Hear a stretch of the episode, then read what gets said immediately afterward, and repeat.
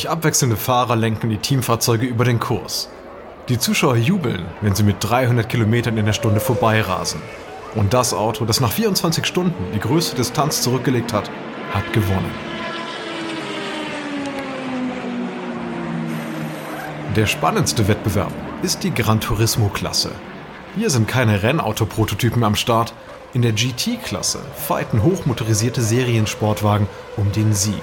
Also Autos, die man einfach so kaufen kann.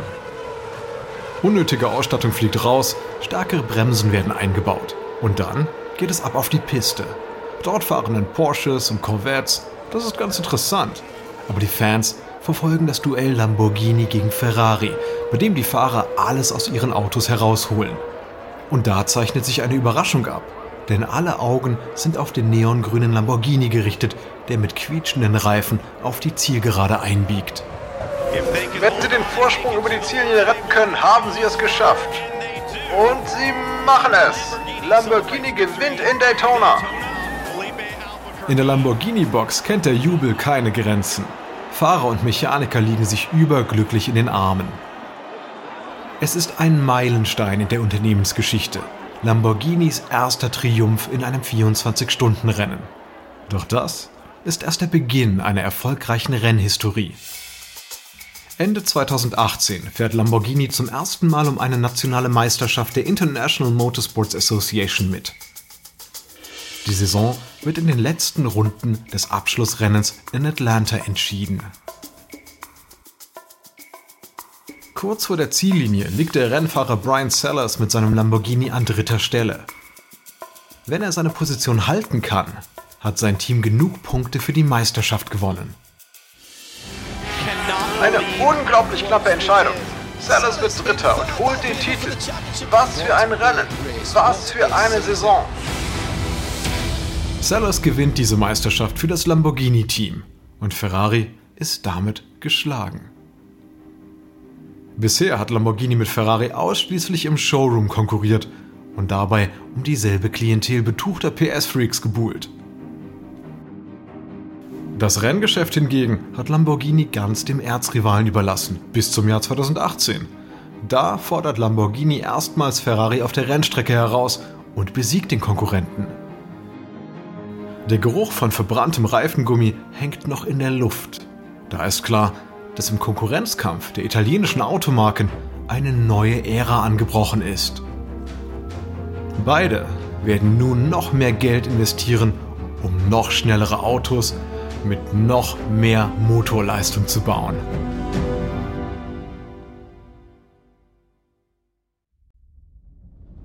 Ich bin Alexander Langer für Wandery und das ist Kampf der Unternehmen.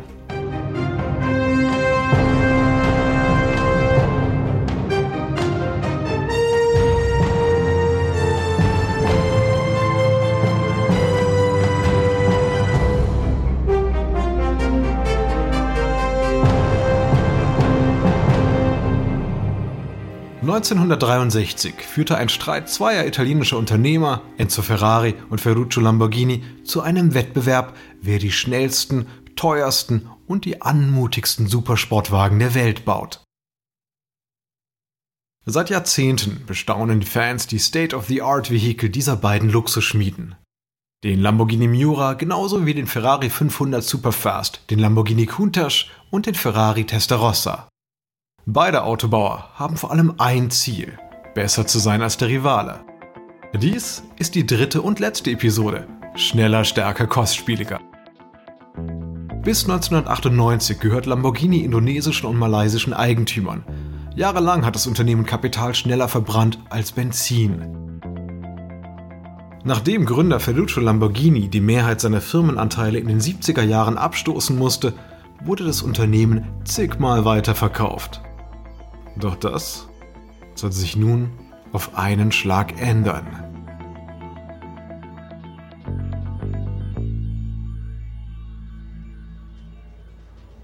Sommer 1997 Wolfsburg. Im Büro von Ferdinand Piech werden ehrgeizige Zukunftspläne geschmiedet. Piech ist eine Größe in der Welt der Automobile. Denn er ist der Enkel von Ferdinand Porsche, dem Gründer der legendären Sportwagenfirma mit Sitz in Zuffenhausen und auch der Konstrukteur des ersten Volkswagens. Piech führt nun die Tradition fort. Seit 1993 ist er Vorstandsvorsitzender bei VW. Zuerst macht er den Konzern effizient und profitabel. Doch es geht ihm nicht allein ums Geld verdienen. Er will auch das Portfolio erweitern und er weiht die leitenden Angestellten in seinen Plan ein. Also, ich möchte einige prestigeträchtige Marken übernehmen. Ich denke dabei an Rolls-Royce, Bentley und auch Bugatti. In den kommenden Monaten geht Piech auf Einkaufstour. 1998 erwirbt er mit Lamborghini eine weitere Trophäe. Laut Branchenkennern für über 100 Millionen Dollar, damals 175 Millionen D-Mark. Es ist eine Zweckehe. Denn bei der Übernahme durch die VW-Tochter Audi ist der italienische Autobauer knapp bei Kasse und hat ordentlich zu kämpfen. Mit 300 Angestellten werden im Jahr nur 200 Wagen produziert. Lamborghini operiert wie ein Hinterhofbetrieb. Doch die Marke hat weltweit ein Renommee, mit dem sich nur Ferrari messen kann. Der Name Lamborghini steht für Sexappeal und für Geschwindigkeit. Ferdinand Piech will nun schaffen, woran bisher alle gescheitert sind. Auch Chrysler hat es nicht hingekriegt. Nämlich, Lamborghini soll zum vollwertigen Autohersteller werden. Und zwar einer, der auch tatsächlich Gewinn abwirft. Man sagt den bisherigen Fahrzeugen schlampige Verkabelung und mechanische Probleme nach, die keine normale Werkstatt beheben kann. Wie wäre es also, italienisches Design mit zuverlässiger deutscher Technik zu kombinieren? Und warum der Marke für den Neustart nicht gleich auch ein völlig neues Gesicht geben? Piech ruft also den Mann an, dem er die Bewältigung dieser Aufgabe zutraut. Luc Donkewolke. Der gilt als brillanter Autodesigner. Luc, Sie sollen eine neue Designsprache für Lamborghini erfinden. Nach zehn Jahren Stillstand entwirft Donkewolke ein komplett neues Lamborghini-Modell. Im Interview erklärt er seine Vorgehensweise. Als Designer für eine bereits eingeführte Marke musst du dich entscheiden. Entweder du brichst mit dem Erbe und schaffst einen Neuanfang, oder du entscheidest dich dazu, die Tradition fortzusetzen. Als das neue Modell 2001 dann endlich erscheint, überrascht es mit komplexer Linienführung. Das Auto wirkt so kraftstrotzend, als ob man es sofort anbinden müsste. Fließt da noch Benzin oder doch nur Testosteron durch die Leitungen? Der Sportwagen hat einen so tiefen Schwerpunkt, dass der Fahrer sozusagen auf dem Sitz liegt. Der Preis liegt bei 280.000 Dollar, 575 PS und extrem coole Scherentüren. Dieses Geschoss heißt Murcielago, zu Deutsch die Fledermaus, und ist wiederum benannt nach einem berühmten Kampfstier. Der leibhaftige Bulle hat in einem legendären Stierkampf 24 vom Torero beigebrachte Verletzungen überlebt. Das war damals im Jahr 1879. Der Name passt für Lamborghinis Comeback-Auto, aber wie fährt es sich? Drehen wir doch eine Runde mit dem Moderator der britischen Kult-TV-Show Top Gear. Und der rast über einen extra abgesperrten Highway in Abu Dhabi. Wow, wie laut das ist!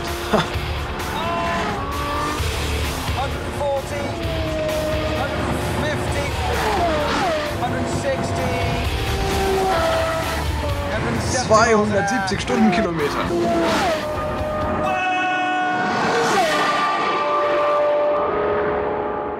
Oder fahren wir bei Bruce Wayne mit, alias Batman. Der tauscht im Jahr 2008 im Film The Dark Knight sein Batmobil gegen den Murcielago und braust durch Gotham City. Oh ja, ein Lamborghini ist natürlich viel dezenter. Bald danach folgt eine Roadster-Version des Murcielago, ein Cabrio und der Gallardo, ein etwas kleinerer und nicht ganz so sündhaft teurer Lamborghini. Anders als ihre Vorgängermodelle sind diese Lamborghinis solide konstruiert. Sie lassen sich nicht nur sehr schnell beschleunigen, sondern auch kinderleicht durch den Verkehr steuern. Wie Konzernchef Piech es vorhergesehen hat, aus dem angezählten Autobauer wird ein modernes Unternehmen mit einer Palette von anmutigen und zuverlässigen Sportwagen. Und es wirft auch noch Gewinn ab. Plötzlich sind Lambos wieder angesagt. Promis wie Kim Kardashian oder Justin Bieber präsentieren sich stolz mit ihren Lamborghinis. Musiker wie Kanye West oder Nas fahren Lambos und schreiben auch noch Songs darüber. Der Rapper Rick Ross bringt Purple Lamborghini heraus. Und derweil läuft Ferraris Produktion auf Hochtouren. Piero Ferrari, Enzo Ferraris einziger noch lebender Sohn, geht in seinem abgeschotteten Büro die Produktionszahlen durch. Dann sieht er aus dem Fenster und lässt seinen Blick über das Fabrikgelände schweifen. Dieses Unternehmen, das sein Vater aufgebaut hat, hat es weit gebracht. Die neuen Zahlen weisen eine Produktionssteigerung von 30 Prozent aus. Und das in weniger als zehn Jahren. Ein Frühsommerabend, Juni 2007.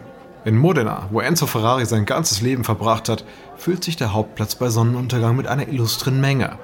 Stolze Ferrari-Besitzer, Autodesigner, Rennfahrer, sie alle nehmen an Tischen Platz und trinken erlesenen Wein. Das Who is Who der Automobilwelt ist hier versammelt. Plötzlich übertönt ein dröhnender Motor die Tischgespräche. Dann ein zweiter und noch einer, bis der ganze Platz voll von wundervoll lautem Motorengetöse erfüllt ist.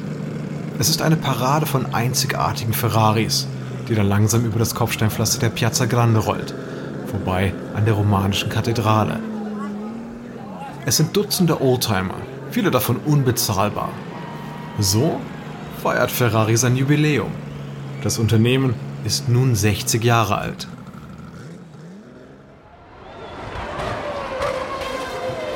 »21. Oktober 2007. Die Welt des Motorsports gibt sich ein Stelldich ein in Sao Paulo beim letzten Rennen der Formel 1-Saison. In Italien sitzen unzählige Autosportfans gebannt vor ihren Fernsehern. Drei Fahrer haben es noch in der Hand, diesen überaus begehrten Titel zu holen, nämlich die Formel 1 Weltmeisterschaft. Auch ein Ferrari-Pilot ist dabei. Kimi Räikkönen setzt sich von der Konkurrenz ab und holt drei Jahre nach Michael Schumacher wieder den Titel für Ferrari. Kein anderes Formel 1 Rennteam hat mehr WM-Titel gewonnen als Ferrari. Und Lamborghini? Hm, war nicht mal am Start.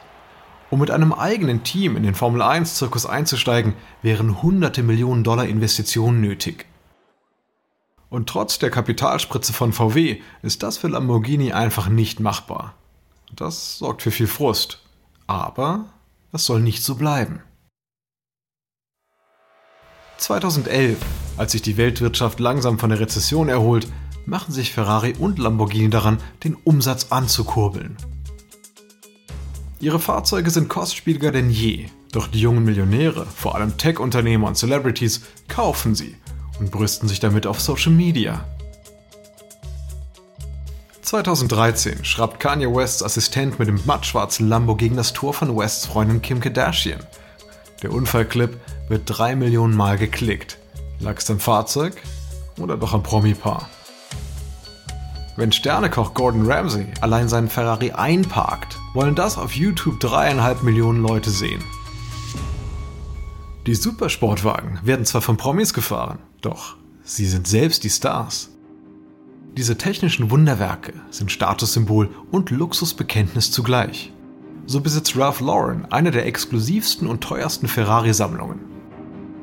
Und LeBron James hat einen Lambo, der wie sein Signature Nike Basketballschuh lackiert ist. Es ist ein Luxuswagen als Turnschuhwerbung, gesteuert vom Superstar persönlich. Mit jedem neuen Modell will man den Rivalen übertrumpfen. Beide Marken bringen immer aufsehenerregendere Kreationen heraus. Aber diesmal geht es nicht nur ums Aufsehen, sondern welcher Hersteller über die bessere und damit zukunftsweisendere Technologie verfügt. Mit anderen Worten, wem gehört die Zukunft?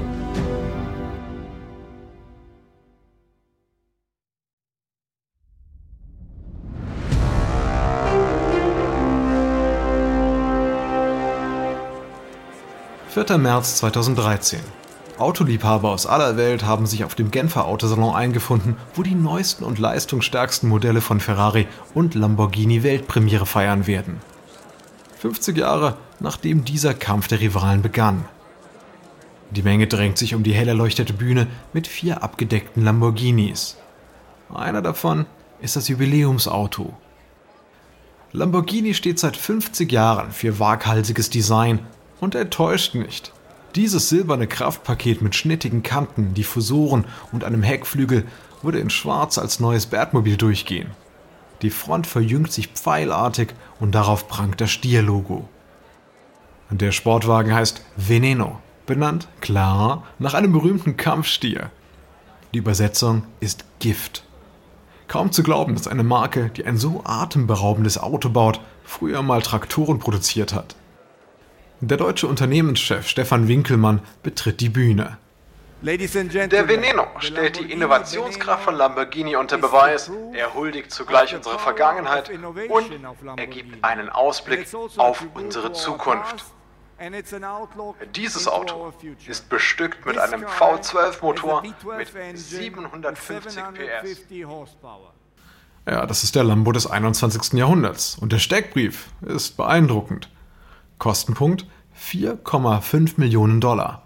Beschleunigung von 0 auf 100 in 2,8 Sekunden. Höchstgeschwindigkeit 355. Zusammen mit der Roadster-Version werden nur 13 Stück gebaut. Und die Superreichen können es kaum erwarten, eines der seltenen Exemplare in ihre Garage zu bekommen. Am nächsten Tag strömt das Publikum in die Messehallen und will sehen, ob Ferrari das toppen kann. Um seine neuen Spitzenmodelle macht Ferrari immer ein großes Geheimnis. Die weltbesten Designer und Ingenieure bringen dafür ihre Ideen und ihre ganze Kunst ein. Wie wird das Ergebnis wohl diesmal aussehen? Der neue Wagen heißt La Ferrari und geplant ist der Bau von nur 499 Stück. Er soll 1,5 Millionen Dollar kosten. Doch bei Bieterwettkämpfen geht der Preis später auf bis zu 10 Millionen Dollar hoch. Ferrari-Boss Luca di Montezemolo verrät den Zuschauern, worin sich dieser Ferrari wesentlich von allen bisherigen Modellen unterscheidet. Das hier ist unser erstes Hybrid-Auto. Es zeichnet sich eine tolle Performance aus und das mit stark reduzierten CO2-Emissionen. Bei seinem Carbon-Chassis setzen wir auf unsere bewährte Formel-1-Bauweise. Der Ferrari verfügt über einen 6,3 Liter V12 Motor mit 790 PS. Zusammen mit dem elektrischen Motor ergibt sich eine Gesamtleistung von 950 PS. Es ist alles kaum zu fassen. Genauso wenig wie die Spitzengeschwindigkeit von 350 km in der Stunde. Also, wer darf nun eines der begehrten Exemplare kaufen? Da wäre erstens der Formel 1-Rennfahrer Lewis Hamilton, einer der bestbezahlten Sportler der Welt. Dann Cristiano Ronaldo, einer der reichsten Fußballer. Reality-TV-Ikone Kylie Jenner und der Rapper Drake. Die Edelboliden sind so selten und exklusiv, dass man als Normalo eher vom Blitz erschlagen wird als einen in echt zu Gesicht zu bekommen.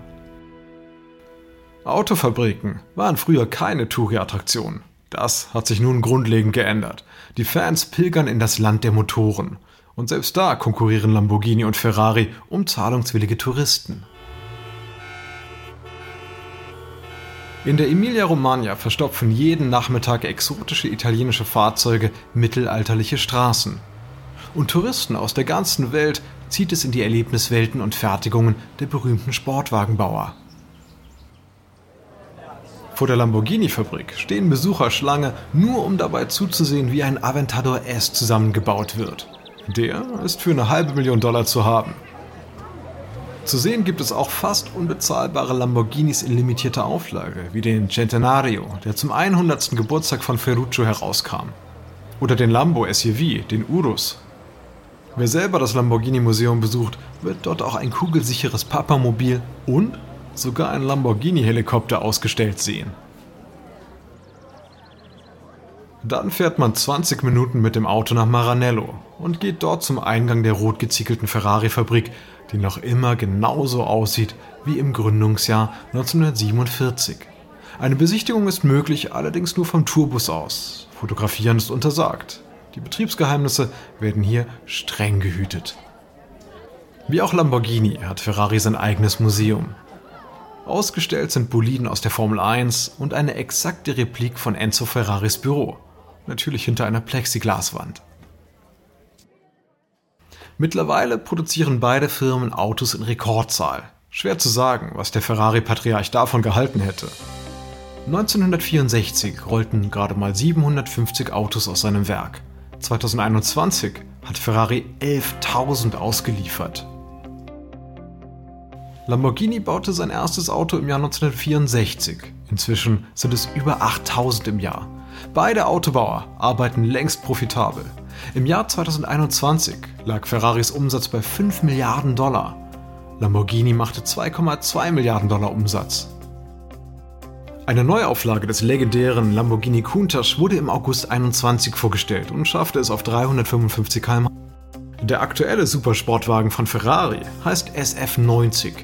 Er ist der erste Plug-in-Hybrid der Firma und fast genauso schnell wie der Lambo. Lamborghini hat mit Ingenieuren vom MIT ein elektrisches Konzeptfahrzeug entwickelt, den Terzo Millennio, bestückt mit einem Superkondensator. Ferraris neues Coup ist der Ferrari 296. Der kleine V6-Hybrid ist dank zusätzlichem E-Motor ein Kraftpaket mit 830 PS und mit einem Preis von 280.000 Dollar schon fast ein Schnäppchen. Also, welche Marke baut nun die attraktiveren Sportwagen? Welche Marke ist cooler? Und welche weckt mehr Begehrlichkeiten? Dieser Konkurrenzkampf hat einen noch völlig offenen Ausgang, denn Schönheit liegt ja bekanntlich im Auge des Betrachters. Und wer sich bei solch reizvoller Optik nicht entscheiden kann, der wird mit unglaublichen Beschleunigungswerten oder mit personalisierter Sonderausstattung geködert. Dies ist Episode 1 von Ferrari gegen Lamborghini aus Kampf der Unternehmen von Wandery. Ich hoffe, Ihnen hat diese Episode gefallen. Ein kurzer Hinweis zu den Dialogen, die Sie soeben gehört haben. Wir wissen natürlich nicht genau, was gesprochen wurde, doch die Dialoge basieren nach bestem Wissen auf unseren Recherchen. Ich bin Ihr Sprecher, Alexander Langer. AJ Bame hat diese Geschichte geschrieben. Karen Lowe ist unsere leitende Produzentin und Redakteurin.